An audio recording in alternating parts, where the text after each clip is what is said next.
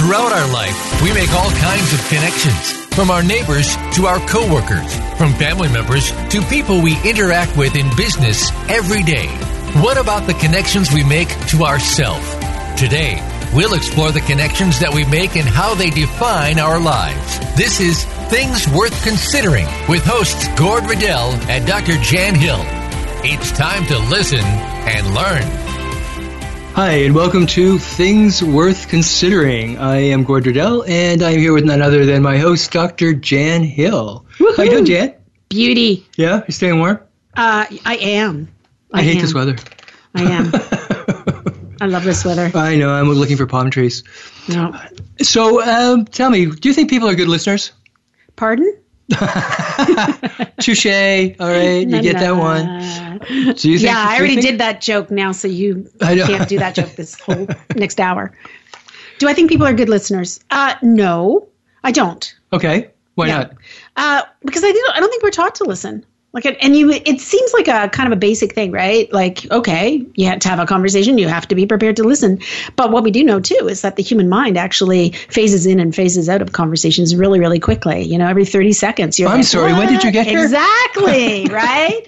Where's my sister? Right? So it's like, you know, even if we're good listeners, if we're paying attention, if we really want to listen, I think unless we have really a trained mind, a mind trained for listening, then uh, we just don't really listen. It's hard well. work. It's hard work. Yeah, it's exhausting. Like if you're counseling at the end of the day. Oh, it's, yeah. it's really quite exhausting. Yeah, and those are the listening professions, right? Exactly, exactly. You know, people think that we're listening, um, but we get that a little confused sometimes with hearing. We hear, but that's a function of our brain. Uh, listening is a is like it's a physiological function, whereas listening is a mental function. It's something we actually have to make a decision that uh, uh, we're actually going to do. You know, um, and if um, you know it's uh, we're not listening, then we can get into all kinds of problems. Right. And I think the other thing is too that sometimes like there's different ways to listen that we don't really pay attention to, right? So sometimes when we're listening, we're listening for the meaning of something or the connection. We're thinking the relationally, hopefully, right? Um, and uh, yeah, and the meaning varies with context. And sometimes we're actually listening for what's not there. What's not there? Exactly. Right? Exactly.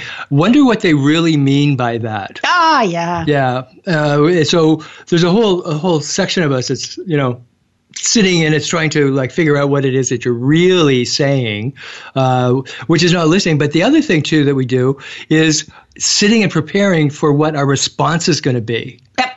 So about halfway through your sentence. I'm already now thinking about what I'm going to say, so I lose the whole second half Yeah. when you might actually have negated what you just said. Yeah. and well, I come in from a different place, and you're like, "Were you even listening?" Yeah, because that's that again goes to show that the focus is on talking, right? What it is I have to say to you. So I'm just waiting for there a break in the conversation for me to say, you know, Gord, blah blah blah blah blah blah. right? Exactly. And we have we have a real um, in, in our language. I mean, we expect when we're talking that it, it's like back forth, back forth, back forth, like a game of tennis. Mm. If there's like a pause, it's like, did I say something wrong? Is there, you know, did you suddenly have a stroke? Uh, what's you know, what's going on here? Uh, and it's simply because uh, I'm pausing to take a, you know, just listen to myself what's going on Right. in, in order to formulate. You know, our uh, our language really does give us two different. Uh, uh, two different words. Uh, I'm not sure how many others do, but uh, you know, our our ears is for hearing, Ah, hearing. Hear. Whereas what we have to I do with our it. brain is listening, and that's you know, we've never been diagnosed as having lost our listening. we've lost our hearing, but we Right. never lose our, our listening. So listening is something that we do, and Hmm. it's just so incredibly respectful. well, and that actually suggests that when we think about listening, it's not necessarily only about what we hear. Right, which kind of fits into that idea of where we're listening. When we're listening, we're paying also attention to what is not there. Right. So, can we listen when we're listening? We're also paying attention to people's body language, so we can Oh, listen yeah. to people's body language. We Yeah. can, you know, listen to the background noises. We can listen to their energy. We can listen to all these different things. Yeah, the face, of course, is being, you know, Yeah. absolutely, you know, the pivotal place that, that we see Mm-hmm. where when someone is saying one thing, but their body is telling us a totally different story. Right. You know, right. so are we saying that they're lying? No, not necessarily. They may be totally out of touch with what really is the reality mm-hmm. for them. Mm-hmm. The body doesn't lie. Mm-hmm. Our words we can say anything with. Mm-hmm but our body will give us away. And that's really interesting. Have you ever had the experience? And I, I, bet you if the listeners think about this and actually go out today and tomorrow and actually pay attention to this in their real world, you'll notice this happens all the time where people will agree with you. They'll be saying yes, but they'll actually be shaking their head no. Right. Right? yes. They'll be like, yeah, yes. yeah, yeah, yeah. I, can, I don't know if I can do it. yes, yes. Yeah. yeah. Gord's shaking his head no. Okay, but Just, trying to go say yes, but I have to do it in rhythm with my head going back and forth. okay, a little spastic here. But uh, that's a little weird, you know, Gord. our our listening connects us in the same way that's looking someone in the eye does. Mm. It just says, I'm here. Mm-hmm. Uh, and that's just really important. It's mm-hmm. really important for all of us to show that respect, whether it's somebody on the street or whether it's it's, a, it's our spouse. Uh, uh, it's that's really important. When someone can't look me in the eye, I'm very very suspect. Mm-hmm. You know, now people that have severe you know uh, esteem problems or so on, or culturally, it is not okay in certain cultures to look someone in the eye. Right. Uh, so that's why it's really important to have that knowledge of, of what is culturally appropriate and not appropriate. Some, you know, if you stare a dog in the eyes, a dog will attack you uh, until it knows you. But it, will take any any animal will take that as aggression. You My know. dog won't, but Oh, bring know, dog in. I'll, I'll show you. Maybe you know, my dog. no, but if you try, my dog's so, so, some will, but, will yeah, back down, but a lot of them will take that as a sign of aggression. Yeah. Uh, when you when you won't back down, uh, in, in certain cultures with people, is they also feel that that's a sign of aggression. Yeah, and there's all sorts of gender things, right? That looking people in the eyes is too much familiarity, stuff mm like mm-hmm. that, it's too intimate. But it's interesting too. Um, so in Western culture, when we are speaking, we're usually looking around. And the person who's listening is usually looking at the face of the, the, two Western people talking, right? Absolutely. So the listener is looking. It's incumbent on the listener to look at the speaker. Yep. However, in indigenous culture, it's the opposite. It's disrespectful if you are looking at the person when you're listening. The idea is to look away. And so if you think about it, right, you put an indigenous person with a Western person. Yes. Right? Both people will think the other is being disrespectful. Exactly. When they're speaking. And in fact, if you think about the whole history of colonization, right, and sort of the, um, the uh, denigration of indigenous peoples across the last 500 years, a lot of that has hinged on the perception by Westerners that uh, um, indigenous people, Aboriginal people, are in fact um, uncivilized or are not you know, rational thinking or aren't smart right. or whatever. Right? Because they're not doing it our way. Because they're not doing it because they're actually looking away. If we have a uh, if we have a child who's like you know not engaged, not paying attention, we think when they're looking when we're talking and they're not watching our face that they are actually just not participating. Right? They're being bad. Exactly. Right? That they they don't have an attention span. Or right? we're just really boring them. Yeah, well, and so that's the same thing, right? So that whole mythos, yes. that whole perception of the social relationship was placed upon indigenous people. Yep. Right. So Interesting. Fascinating, right? Interesting. Yeah. You know, it, what makes it really hard is is our world is just so full of distractions. Yeah. Like yeah. unbelievable. You know, it yeah. started it started off really uh, with uh, you know along came radio and uh, we learned to listen to the radio at the same time that we concentrated on doing our homework. Mm-hmm. You know, I didn't have a TV in my bedroom, so uh, mm. it was a radio that uh, I'm not that old. Um, and, so, uh, and, then, of course, then, then, along came television. People sit and watch it for hours, and at the same time, they're doing their homework or, or whatever work they have to do for business or for, for school. Okay, I just want to be clear. I have never done that. And when I read something, you're very different. You're a I, quiet person. It has to be quiet, right. right? I like quiet, quiet, quiet. Now, working at the university, you've got to know that this is true. Like they just sit in front of TV. Oh, I know. As much noise as possible. But the brain can't process, right? It doesn't even no. matter, even if they grew up with cell phones and such, right? The brain can't actually process that amount of information through the multiple neural pathways, right? Absolutely. So, so when you're reading a book with your headphones on, you might think that you're understanding it, but if they all the studies show that you're actually not taking that in. That's right. Right. That's right. You know, so after TV, then you just mentioned it. Along came the cell phone, well, mm. smartphone, um, and which keeps us dumber than we really are. Um, and people just can't put them away. They're highly, they're, they're just so Addictive. addictive. I just am watching people the moment they walk out the door, the moment they're on the subway, they're they're just going through their phone, Yeah. you know, looking for someone that might have contacted them, uh, you know, and it's it's really difficult. Um, you know, I mean, it has flashing lights, it even vibrates. It's constantly going, "Hey, hey, I'm over here." Right? Thank God our televisions didn't do that. I wish Uh, mine could vacuum. Yeah, exactly. I sent both of them, one upstairs, one downstairs. um, A little Roomba. but it's also you know people i mean this is just a manners thing but it's also listening. You can't be having a conversation with someone at the same time as you're reading incoming text messages Right. and you're responding to them. Mm-hmm. Or you actually take a phone call. You mm-hmm. know I, when i see two people at a table at dinner and they're one of them's on the phone unless they're you know a critical surgeon or a lawyer closing the biggest deal ever mm-hmm. uh, a real estate deal or whatever is like i just think it's i just feel really sorry for the person sitting there Well, and the message is, right? Even if you're sitting there with your cell phone turned down when you come to a table or whatever and you pull up there and you're there to meet your friends and you pull out your cell phone, what you're basically telling people is that you're preparing yourself to be distracted. So they're Mm. not as important as your phone is. That's as right. Who could possibly be contacting you. And even worse is when, right, you get the buzz and you look over and you read the screen to see who's calling you and then you turn it upside down and go, oh, I'll talk to them later. So now you've just, you know, showed what the ranking is, right? exactly. Right. You're that you slightly better than my ex, you know, not as important as my banker, right? But the fact that you're ranking and then you wonder, well, I wonder where I rank. exactly. oh, I'll speak to him later. Exactly. um, and turn it over. Um, that that really makes such huge comments about you know uh, in terms of our relationships as to where people stand. Yeah. You know, is like, oh, I'll take your call, but I ain't taking his call, or Yeah. you know, um, just the fact that you have to have it beside you. You can't have dinner for an hour. Yeah.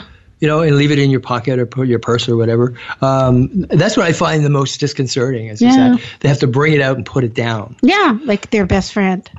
Exactly, exactly. you know, it's, it's it truly is becoming very addictive. Yeah. Uh, it's really, and I've mentioned this before. A couple of studies are showing that it's very, very similar to smoking. It is the new cigarettes. Well, uh, actually, there are studies that come out of, uh, I think it's MIT. No, it's Harvard who's doing all this research. They have longitudinal studies on this stuff. Yep. So, the same area, when you're sitting in front of a slot machine, the same area in your brain lights up when you're on your phone or when you're on your Instagram checking your likes, you know, as, as it does when you're sitting in front of a slot machine. Well, that's a good reason why I'm not addicted to my cell phone because I don't like slot machines. Yeah, slot machines are heavier to carry around, though. They are. I tried one day, and you know, I didn't exactly. win anything. Yeah.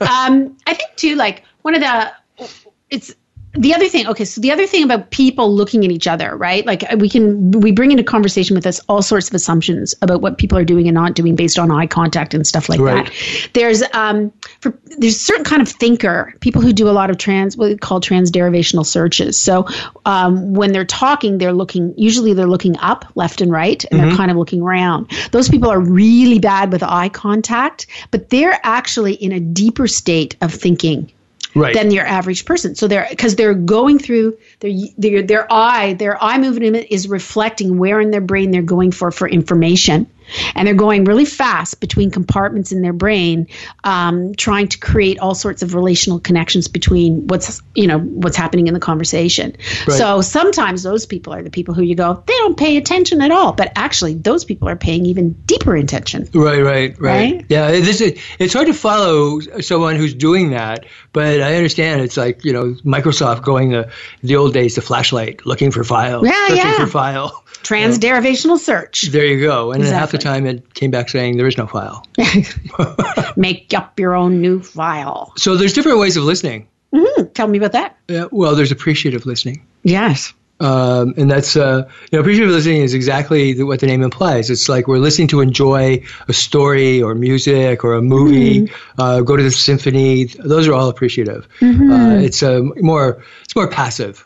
There's usually not going to be a test on it. Right. so you might be like, what, lying on your couch listening to trance music or something? Well, you could be, or you're sitting at uh, Roy Thomson Hall in Toronto uh, listening to the Toronto Symphony, Okay. Could be doing that. you know, or watching a ballet. which Okay. requires listening to, hopefully, the music that they're moving to, but it doesn't require that. Right. Um, and then there, then there's critical listening. Okay. Um, and that involves uh, hearing what someone is saying and identifying key points in our arguments and solidifying your opinion. Um, think of it like in terms of debating or uh, how you feel when you listen to a politician speak. you don't want to hear that. Um, but that's called critical listening. In other words, we're really looking looking to see what it is that they're trying to say that's uh, adding to our conversation. Mm-hmm. You know, So you might be having a targeted conversation about something. Yes, exactly. Exactly. You know, and, and are they on? Uh, you know, are they online with us? Are they, you know, any of those kinds of things? Uh, and that's going to be that's going to be critical thinking. And uh, I think that the next one we're going to wait for. Okay. it's a big one I'm too. ready. uh, it's one that we both really are interested in. Um, but we're going to save that for after our commercials. We need to take a break here. okay, so we're going to listen to the commercials. We are. We're going to listen appreciatively but critically. Okay, excellent. Okay, and uh, we will be right back to Things Worth Considering. I'm Gord Riddell, and I'm here with Dr. Jan Hill, and we will see you in a couple of minutes.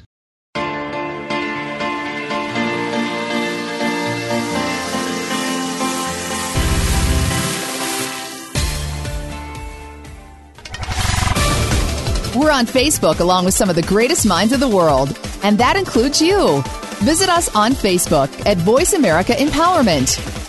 Imagine a place where ancient wisdom and modern research combine to create a non judgmental, dynamic educational environment. We believe learning is much more than just theories. It is the application of those theories that anchor your learning deep inside yourself. Our physical, emotional, intellectual, and spiritual selves are embraced and nurtured, learning how to create an internal balance. This is Transformational Arts College of Spiritual and Holistic Training. Since 1988, we continue our mission of spiritually focused education for all who seek. We offer integrative personal development and professional training in spiritual psychotherapy, holistic healthcare, spiritual director, coaching, and esoteric studies. We are located in Lawrence Park in Toronto on Yonge Street, north of Lawrence Avenue. It's easy to get to and harder to leave. Visit our website at transformationalarts.com or inquire at TAC at transformationalarts.com or call us toll free at 1 888 TAC SELF. Transformational Arts, bringing body, mind, and spirit together. Become a member of VoiceAmerica.com. It's easy and best of all, it's free. Start out by going to our homepage or any of our channels and click register at the top. Once you've created an account and signed in, you can create your own custom library, opt into our newsletter, search by show, host, guest, or topic of interest, or browse millions of hours of content across all of our Voice America radio channels. Membership gets you more. Visit VoiceAmerica.com today to get started and tailor the listening experience to your taste. We're on Facebook along with some of the greatest minds of the world, and that includes you. Visit us on Facebook at Voice America Empowerment.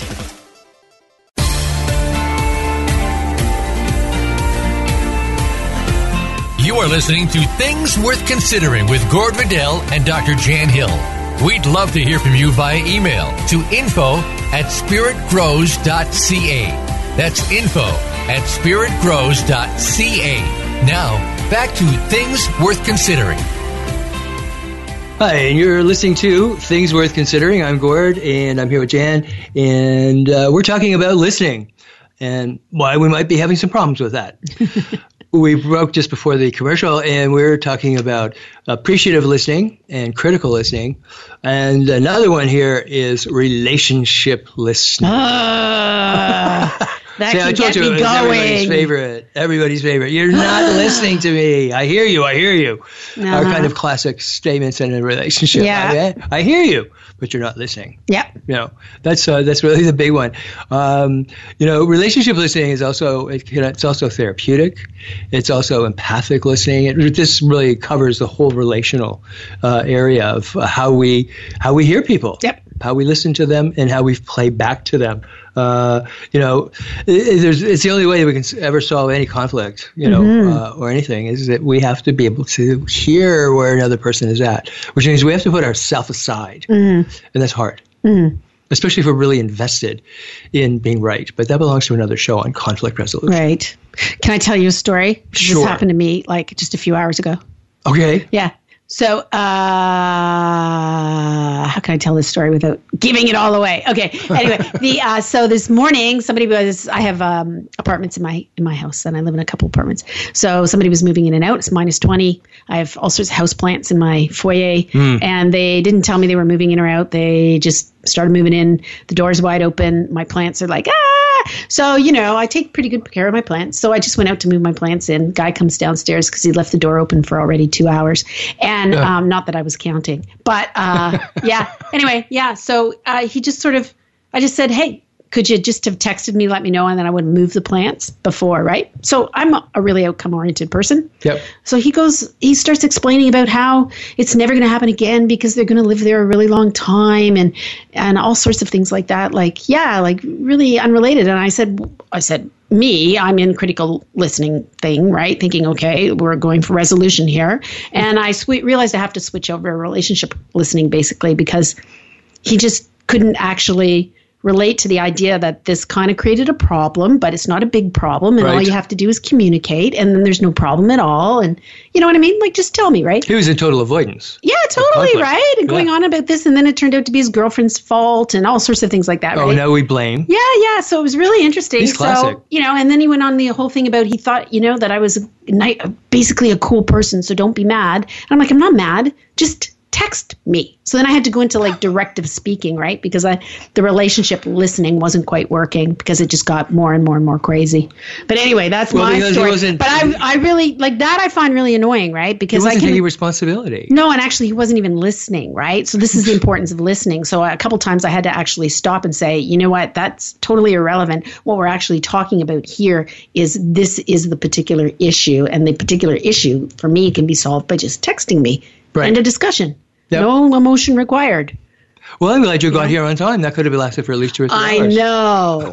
I know. Could have led to all sorts of violence. Well, it's, it's one of those crazy ones that can spin so far out of control. Mm-hmm. Um, when we're we're not listening, we're just simply we're like putting out and putting out and putting out, and we're not hearing what's coming in from the other person, Right, right. and it starts to spin, and Yeah. then we get into huge problems. Yeah, so that's what I was actually kind of reminded of the of what we were going to talk about today as I'm stomping through my foyer Right. with my, you know, no one's listening to me. my little magnolia tree. It's like ah, right.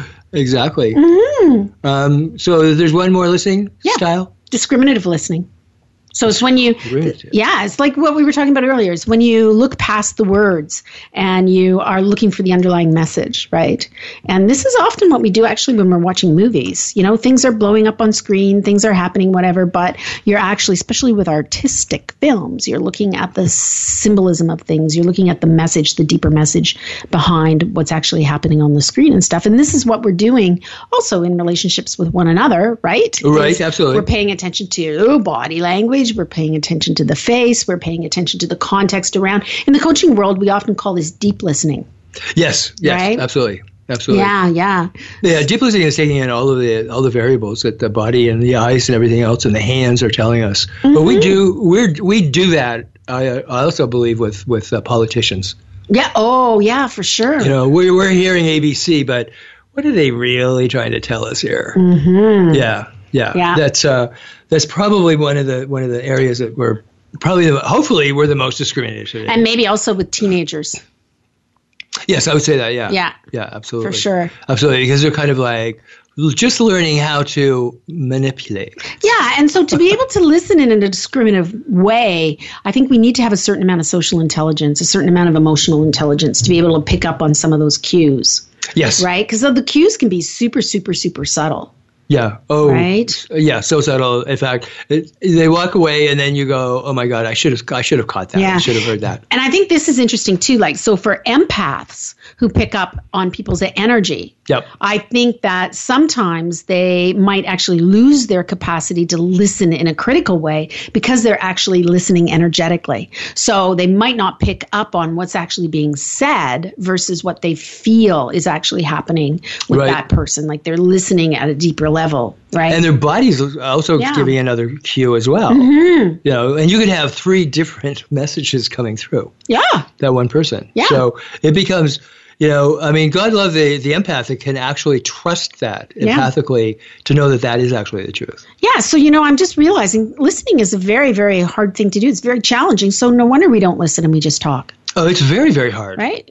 Because But because we're very difficult. right, If people, if we were a little bit more simplistic in terms of say what you mean, mean what you say, yeah, more transparent. and more transparent, then we wouldn't always be in this sort of you know mode of what do they really mean by this? Right, What right. is this really about? Though, uh, I mean, how many times have you talked with a student and you just walk away going, "What was that really about?" yeah, There's something deeper here, for sure. but where you, it didn't come out in the conversation. Yeah, for and sure. then they'll probably walk away saying that we didn't listen to them anyways. And that always Yeah. happens at school. And you know, too, how you we read somebody is entirely contingent upon our experience of of that ourselves. So if you grew up in a house with Yeah. classic example, whole uh, uh, a noisy house where people yell a lot at each other, they might they don't even see that hear that as yelling. They might not even think it's yelling. So then you're with maybe that person is now with a spouse who's actually a quieter person or didn't grow up with yelling. Yep. Right? So it's like their voice when they're like really upset, they are like a five in terms of like volume. Right. and but the other person doesn't kick in as something significant until they get to be an eight. Hmm. Right? And but that person's never going to get to an eight because by the time they get to six they're in divorce court. Right? You know what i mean? Oh, and probably working in the library. yeah could be working in the library. Right? But that's the whole thing right? Is that we actually have to know another person well enough to know basically what those individual cues are Yeah, for the individual, absolutely. I think that uh, what you're saying is important because it's really is so perceptual. yeah What's allowed for one person is not allowed for somebody Yeah. else. You know. Yeah. I have a friend who's who's quite loud, and he always says, "That's I'm, because I'm Italian." Of Yeah, Italian yeah, yeah, people, yeah. and, it, and, you know, and it, it is kind of it, it is true. I don't want to paint a stereotype here, but you know, the joke is like, like two elderly women, and they're standing, and it's, it sounds like they're screaming at each Yeah. other. It's like, oh no, they're just talking about tomatoes. it's like, you know, Yeah, Uh, uh, it really it's cultural. Uh, definitely, it's cultural, uh, but it's definitely our perception of what Mm-hmm. you know what we we hear as being problematic or not. People who are conflict avoidant, for instance, you know, is much more likely to really listen to the tone of someone's voice, Right. And then, of course, the pitch of someone's voice, because the more stressed we get, the higher our voices go. Mm-hmm. So, you know, we're looking for that deep voice that you know says, "Oh, he's chill, it's calm. I can go in there today." zen zen, exactly. Zen It's just like, oh, and then too with the aging population so many people with hearing aids and you know when you have a hearing aid sometimes it's difficult to actually monitor how loud you are speaking you know It is. It is absolutely because we speak based on our ability to hear ourselves. yeah You know, what's also really interesting about listening is what our brain does, Mm-hmm. and that is if our brain doesn't quite hear words, it fills in the blank. Mm, like broken telephone Yes, and you think you heard something that in fact was not said. right right And it right, can be right. quite outrageous. It can be very, very funny. and it can also be the entrance into an argument Yeah. If we're not careful. it's like autocorrect on your text messages exactly. right i exactly. really Predictive texting. Yeah, Yes. exactly, right. Uh, my my one of my my my favorite ones was uh, someone was coming over and I said, okay, well, I still need to uh, uh, shower and, and dress, etc. Well, it went out as I still need to shower and dress Eric. At which point I get, who's who the hell's Eric? yeah exactly. And it was Who's like, Eric? what are you talking about, Eric? You know, and it was etc. was converted into into this guy's name. Yeah, and it was so funny. It's, that's my that's my standard joke on that one, and because it's true. you know. That's funny. Uh, but that you know. That whole part of the brain, though, especially with the aging population, is that until we recognize we might have, you know, hearing uh, loss or whatever, um, the brain will actually fill in the blank. yeah So we need to be careful, especially if we're in the listening professions. especially if you really do have a friend named eric exactly. And what Yeah, the hell is he doing in your shower? yeah exactly right and where are you Yeah. dressing him? You know, I had a I had a friend a number of years ago, a uh, like really good looking guy who was completely deaf, and sometimes we'd go out to clubs together, and I would watch him. So he would take out any sort of hearing aids or anything like that because it's pointless, right? In Yes. the clubs, pointless. And so he, so it'd be funny. We'd be at the bar or whatever, and women would come up to him, no problem. And what he he would read lips, right? So, but there's no indicator that he couldn't hear in this very very noisy environment. So they would lean in to talk to him right? and he would move his head back and actually, often he'd put his hand on their shoulder and sort of move them back away. So he could see. Yeah. Yeah, so he could read their lips, right? Yeah. And what would happen is, of course, they read that as like, what is this guy about, man? He what, doesn't want me to come near him. So they would just turn around and leave. And, you know, we'd be going home talking about, you know, his unfortunate evening, Yeah, yeah. right? And it'd be like, dude, they don't understand. Just put the, turn the, put the, put a hearing aid in, turn it off even, and then just point to it. And then they'll know what's up. Exactly. Right? exactly. But his his pride was such that he didn't want that. To be Yeah. I don't know. He was just like, yeah, why bother? You know? Yeah, well, I, I mean, that- But that's anyway. possible, but it's kind of like I think it's kind of a, a major one when we're meeting people Yeah. that you know if I suddenly fall over it's because I only have one leg. I should probably point that out. Yeah, yeah, yeah, yeah. I haven't been drinking. I only have one leg, uh, Oops. and, and I fall over from time to Yeah. time. You know, we like listening for voices. You know, uh, there there was a you know growing up always listening for the, what my mother's voice was going to be because it would immediately tell me whether I was okay or not, or whether she was really in a bad mood. And uh, over the years, that when she would phone, I noticed still doing, and we all do it. We listen to the tone of our parents' voice, mm-hmm. and that tells us exactly where they're at and how we're going to approach this whole thing right off the bat. Right. You know, Right. uh, do you not do, not notice that with your mom? Uh, I don't. Not really. Not anymore. No. Okay. No, but I, No, I don't think either I to. I because don't. my, she's passed away. But, Yeah. Yeah. but if she does phone, I'm Yeah. going to be listening for the tone of her voice and hope she's okay. Right. Right. I wonder if I can hear her through the harps. Right. Uh, I don't know if she's quite got there yet. Yeah.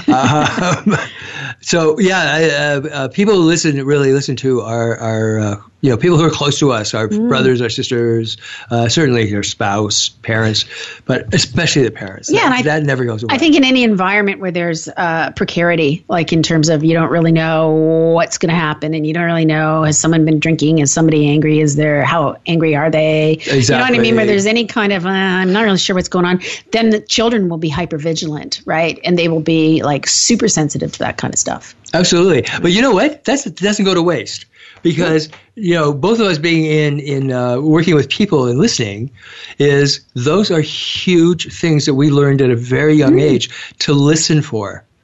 Uh, is anyone who's working in some sort of customer service, whether it's retail or public relations, you know, uh, the moment they pick up the phone, they're reading that voice, and and or or the person who's standing in front of them in, in a retail situation. Um, you know that pitch begins to change. Any sensitivity to that and you know we're beginning to lose this customer here. They're moving towards anger or their voice lowers they're we've got them calmed down now you know all of those things so so you know thinking that some of these things that happen in childhood uh, are very very useful actually in our adulthood you know we can see when someone's going to suddenly uh, you know kind of turn on us or turn turn the conversation in the in the opposite direction. uh, you know, when when the, the whole pitch, I mean, it, it's really based on our vocal cords, and and the more stressed we are, the tighter those cords actually become, Yeah. and the tighter they are, the higher uh, the pitch goes. Huh. Uh. You have to really relax to go really low. You have to really relax your, your throat. I, I will admit I've tried to make my voice lower, Really? but I just get excited and then it goes high again. right? But I, for years, I would try and talk lower and slower. I always wanted to talk slower, but if I talk slower, my brain actually slows down. And It goes to sleep before I yeah, and then yeah. and then what happens is I'm like, what was I saying? I'm like, huh? What? I get halfway in the middle of a sentence because you know I'm always like my thought is always at least three sentences in my mouth, And a right? block. Yeah. Yeah. Yeah. So what happens if I talk slower? Then I can't. I can't keep the train between where my brain is and where my mouth is. It just the train gets too long. Well, yeah, and sometimes uh, we actually talk faster than what are we physically are capable of doing. Yeah. You know, and you're going, uh, and you're tripping over your tongue because your mouth literally isn't keeping up with, with your brain. Now, that's I certainly I know that you and I, um, who have a tendency to just try and get it all out as quickly as possible. That's because we're afraid we're going to interrupt each other. Well, don't interrupt me. Are you listening? um, no, uh, I think you know. This is probably before we talk about what else it does. Uh, we should take a break here. Okay, let's do it. All right. Uh, we will be back. Uh, this is Things Worth Considering on Voice America Talk Radio.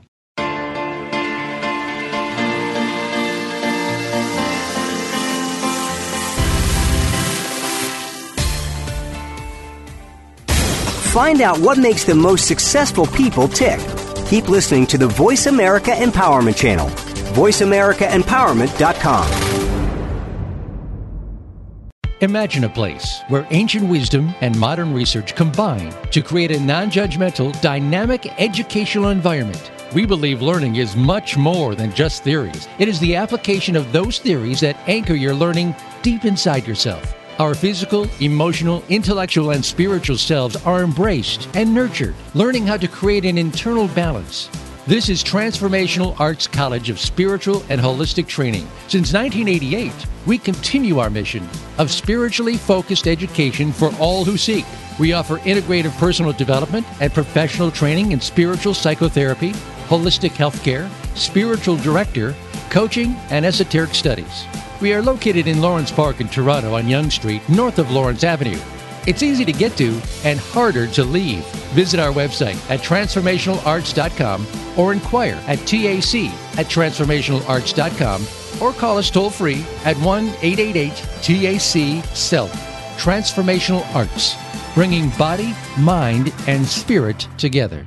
Have you had a chance to check out Voice America's online magazine and blog? If you love our hosts and shows, check out articles that give an even deeper perspective, plus topics about health and fitness, movie reviews, philosophy, business tips and tactics, spirituality, positive thought, current events, and even more about your favorite hosts. It's just a click away at blog.voiceamerica.com. That's blog.voiceamerica.com. The Voice America Press Blog. All access, all the time. Find out what makes the most successful people tick. Keep listening to the Voice America Empowerment Channel. VoiceAmericaEmpowerment.com.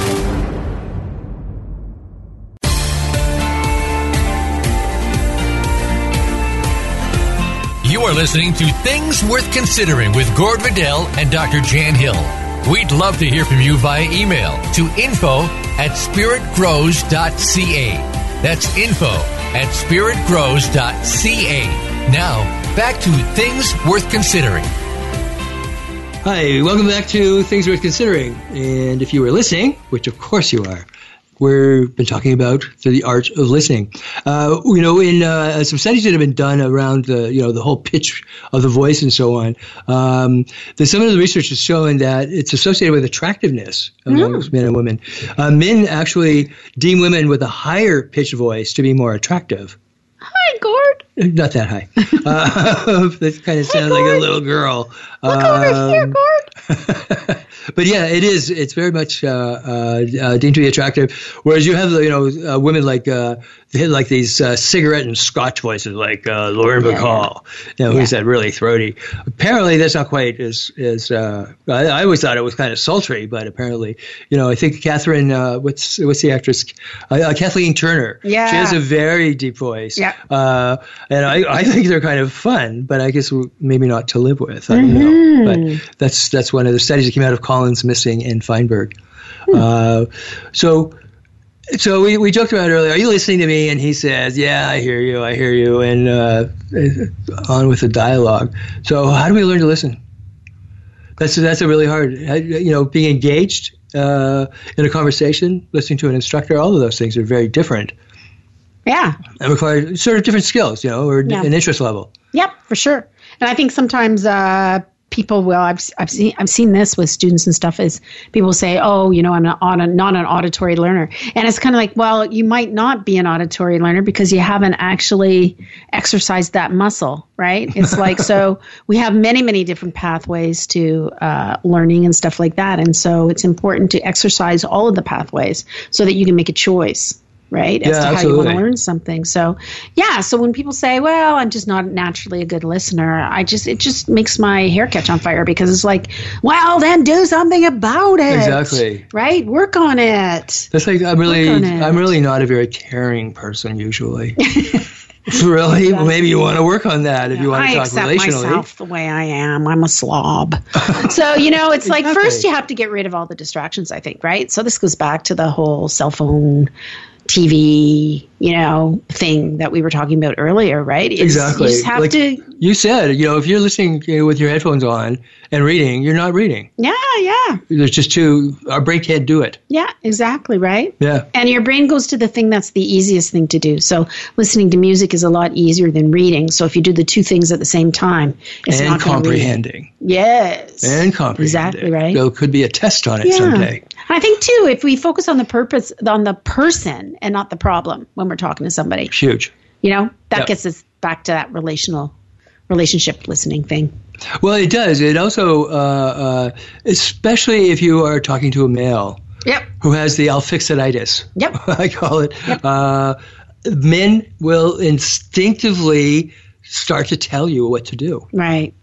Uh, I know. And and it's just like, you know, that's not what women were asking. They were asking simply to vent, to be heard, to listen, and men immediately cut them off and immediately start telling them how to handle it, like we're experts or something Right. in everything. Yeah. so I just want to say that this is not a hard and fast gender thing, although it can be for sure. Yeah. There are gender components. I'm the problem solver person. Like, I just like, I don't want, and I'm a therapist. This is scary, right? It's very like, scary. yeah, I'm not that interested in how you feel. I know feelings are there and they're a good thing to talk about and process. But ultimately, like in my own life, it's like, listen, I don't want to talk about that. I'll go pay somebody to go talk about that with, right? Like, but I just want to do, let's figure out what the problem is and let's solve it. Move on. Okay. Right? All right. Well, yeah. I mean, I like am glad that. you brought up that it isn't gender specific because there are women like you. Yeah, yeah. Uh, um, but uh, the you know really the important part in, in identifying Yeah. that is is when someone is is talking is unless they have specifically asked you for your input. Yeah. Is do not interrupt them. Yeah. Let someone talk. You Yeah. know, and and don't try and fix it. Yeah. And I, yeah. And I think too, the other thing is when we think about family relationships, when we think about in families or we think about group dynamics, right? If you think of it as a continuum, there will always be a person who is more solution oriented than the other person. There will always be a person who is more expressive than the other person. And so it's about creating a space in the relationship for the expressive, expressive person to express mm-hmm. and the solution oriented person to offer a solution if If asked. if if asked exactly right Yeah. Often, often the solution uh, oriented person has a tendency, and I'm also one of those, is is to just want to put it out there, just get, you know, Yeah. move this along quickly. yeah yeah Yeah. You know the the uh, processing and so on. I guess being in the industry, you know, Yeah. the business is like, do we have to process everything? Yeah. Please, no.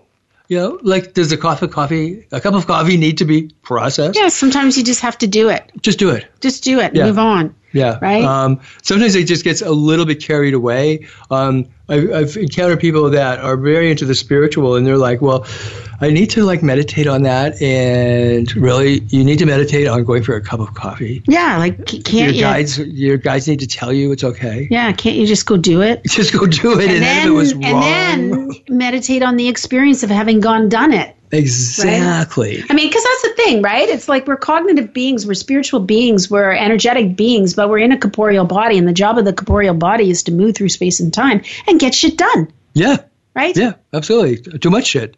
Yep. So it's all got to happen at once. So the other thing we can do Yes. is listen through to the end of what the person's saying. So that goes along with non-interrupting and Yeah, making yeah. space for somebody in the conversation, right? Yeah, as long as you know. Again, it's sort of this is a bit gender specific. He said, she said, but you know, women have a tendency to repeat themselves Ah, and say exactly the same thing over and over, like two, three, four times. yes. but I think people Guys say it once if they even say it. yeah, but I think people repeat themselves because they actually don't think the other person's listening.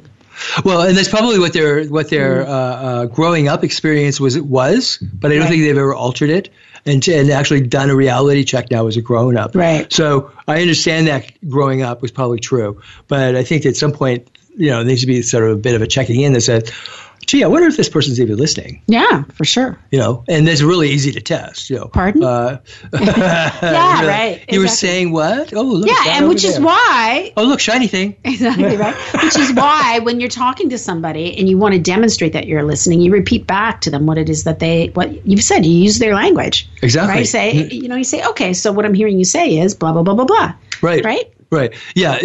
This isn't parroting. I mean, that that's used simply as an exercise or to truly inflict damage on someone Right. is to repeat exactly right, word for word, what they say back. Right. That's really a learning technique. Yeah. Uh, but to paraphrase, that tells a person, you know, it's like, wow, I hear you're really upset that that happened. Yeah.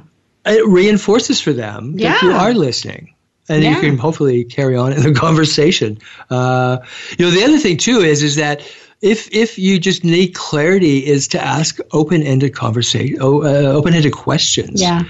You know, to say, is it it's raining out? Yes. Yeah. That is not an open-ended conversation, Right. right? Yep. You want to. So, what do you think will happen later this afternoon when it's pouring rain, or actually more precisely, that it's going to be snowing? Mm, or how do you feel about the rain this afternoon? Exactly. Right. You know, that's it's more open ended. Or what do you have planned for this weekend? I think that's important because sometimes people don't know actually how they feel about something. They just have a feeling. Yes. So when you ask somebody an open-ended question, how do you feel about the rain this afternoon? Right?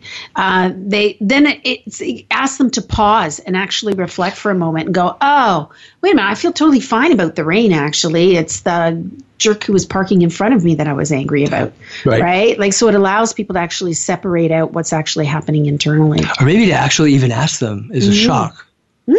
People don't ask people what what their, their sort of emotional feeling or their reaction or or whatever it is. Yeah. You know, most of us just are satisfied with getting the yes no. How are you? Fine. Yep. They don't really want to know how we are. No. Um, but you know, now this, this is something that is not not just uh, you know something one uses in, in a therapeutic environment. I mean, this is this is something that's anywhere. You're meeting someone for the first person uh, or for the first time. I mean, just you know, it is no. There's no faster way to have a conversation killer than to ask closed questions. Yes, no, maybe, no. Is you if you really want to engage someone, is ask questions that they actually have to respond to. Well, you know, this is actually so I don't know if you know this. I used to be a dating coach. I used to What? help. Yeah, I used to do stuff in speed dating. So this is How one of the I'm things. still single then? there we, nah, we'll work on it. We'll work on it. But one of the things that we would tell, that I, I guess I'll take responsibility, um, would tell people um, as they're getting ready to do their speed dating thing or whatever like that, right, is to actually ask a question, ask an open-ended question, and then listen for the response, right? And like so because what's really cool, or if you, or this works too, if you're at a dinner party that you don't know anybody and you're nervous, Yes. or whatever, or if you're just like a spy, you're a secret agent, and you don't want anybody to know anything about you, right? You want to remain a mystery. Is you ask other people questions about themselves, open-ended questions, and when they give you an answer, you ask for more information. Oh wow, that's really neat. Can you tell me more? That how did that feel? Right? So people will talk about themselves, and when the conver- when you leave the conversation, they because they've talked about themselves and because you've given them you know uh, positive feedback through facial expression and stuff like that, people will actually inter they will interpret their own good feelings about what they've just talked about. They will they will um, project that onto you, so then they will feel good about you. Right. Right. That makes sense. That makes sense. Yeah, Yeah. right. And Yeah. or they'll say, you know, that Gordy, he's the nicest guy, and and he is right. But it'll be like they don't know anything about. What do you mean, but? right? I'm listening. Yeah, but they don't know anything about you. Yes, exactly. Because you haven't said anything about you. All you've Yeah. done is just redirect the conversation back to them. Exactly. Right? Exactly. Yeah, and that's always really fascinating. You know, in the same way that you know, if someone someone could be so distracted in so much pain, and because they're they're not really being able to take in your story or Yeah. your your experience, then they're like, "What an asshole." You know. Yeah. And uh, uh, did I just say that on the air? I'm You sorry. did. I take that back slightly. That was- uh, but they still are. Yeah. Um, but, you know, is uh, it's it just really throws people that that whole projection piece. Yeah. They- they become the bad guy, and nobody nobody's taking into consideration what that person might actually be going through in that moment. Yeah. Well, the other thing is too, right? So if you're standing there and you're talking to somebody who's really boring, you've got nothing in common with them, and you're just like, oh my god, and they're talking about, you know, that I don't know, they're I don't know, maybe they do taxidermy or something that you totally can't relate to, and you have I love zero. taxidermy. No. there you go, and you have zero interest in, right? Yep. Then you just ask questions about, uh, you just ask a question about how did you get into that? that what what an unusual field to be in, right? And then you just ask general questions that um, ask them to express their experience, right? Yeah, And so, yeah, and they're more than happy. I think more, than happy. than happy to Yeah. do that. Uh, especially people in unusual, uh, unusual things. Uh, it, it really is asking those kinds of questions that are open ended, and also lets you off the hook. Mm-hmm. You know, you have to do five times as much work to keep coming up with closed-ended questions because as soon as yes, no, boom, you better have all these questions ready. Mm-hmm. You know? But mm-hmm. if someone you get someone talking, then you can kind of relax into the conversation more. Mm-hmm. And if you do have something in common, then the tendency might be right. The it, it's if they start talking about scuba and you love scuba, for example, and then to the tendency might be to take over the conversation again and then start talking about all your scuba experience, which okay is cool, but all you really have to do is say, "Oh my God, I totally love scuba." Yes. you know, when we have when we have time next time, I'll tell you some of my scuba stories. We'll exactly. swap scuba stories, right? Yeah, yeah, yeah, exactly. And then focus the conversation back on them again. I think that we become really uh, uh, socially awkward um, you know, more and more people I think have a you know some level of social anxiety, and this is one way that really helps just make that. You know, it's not the whole idea of like speed dating and talk to as many yeah. people as you can in one night, and I mean that's really stressful. What if you just went in and spoke to someone and just had a conversation for thirty minutes or, or whatever? Would probably feel really good. Yeah, but it's like bang, bang. Well, I think bang. that's why people go to therapy. Is yes. because they don't have anybody to talk to anymore. We don't have like we don't have these kinds of relationships where you can you know, Who's put stuff time? out there and, you know, and not be judged and That's not right. be worried about what somebody's going to think about you. Yes. Yeah, yeah, absolutely, right? absolutely. Because it, certainly, I think the clergy has has lost that position. Mm-hmm. Uh, you know, in our society as we become more and more secular. Um, not saying that's good, bad, or indifferent, but I think the therapist has become the new priest mm-hmm. in many ways. You know, is is someone that uh, yes, and non-judgmentally just takes in and talks to us about what's going on in our life in an open-ended, uh, non-judgmental way. And that's kind of how we listen. We listen with an open mind and with an open heart. Right. You know, it's, okay. it's that whole idea of like we hold space for someone, and that means like we don't we don't have to fix them. Mm-hmm. We don't have to find solutions necessarily, unless they want to. Uh, we're just simply present for somebody. Mm-hmm. You know, and that's a that's a that's a, a, phenomenal way to be, and people people really experience the connectedness that that creates. Right, and if you're listening to somebody, you're you you're you're more likely to remember what they say. Absolutely. So even if you're listening to them talk about what their favorite ingredients in spaghetti sauce is, right? It means that the next time you tomatoes, eat, yeah, well, they're helpful. you know, it means that the next time that you're eating spaghetti together, you'll remember, oh yeah, they really, really like the oregano thing. Yeah. Right. Yeah. And then you can say, basil. I bet you're loving that oregano. I bet you you're loving that basil. Yeah. This is in my right. house. So that's going to bring us up towards the end. If you want to be in touch with Jan and I, we can be reached through uh, info at spiritgrows.ca. Drop us an email, tell us uh, what we can do for you, uh, or what uh, what we can talk about Did you'd like to hear on the show. And what we can listen to. What we can listen to, exactly. We want to listen to you. And, uh, oh, yeah, we just talk. In, uh, if you were in Toronto on uh, Friday, December 13th, uh, Transfer Arts College will be hosting our annual Bringing Light to the World ritual, and that's our, our Christmas break. Going into that, the event is free. Donations are greatly appreciated, but it's open to everyone at 3300 Yonge Street, just north of the Lawrence subway station up in Suite 302. Super great. It's super great. It's bringing light super to the world great. ritual. So that brings us to the end of uh, this episode, and uh, we wish you a very good week. And we will be back here again next week on Things Worth Considering. Bye bye.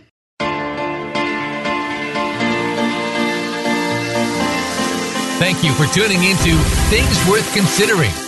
Please join your hosts, Dr. Jan Hill and Gord Riddell, for another edition next Thursday at 5 p.m. Pacific Time and 8 p.m. Eastern Time on the Voice America Empowerment Channel. This week, think about the connections in your life and how they define who you are.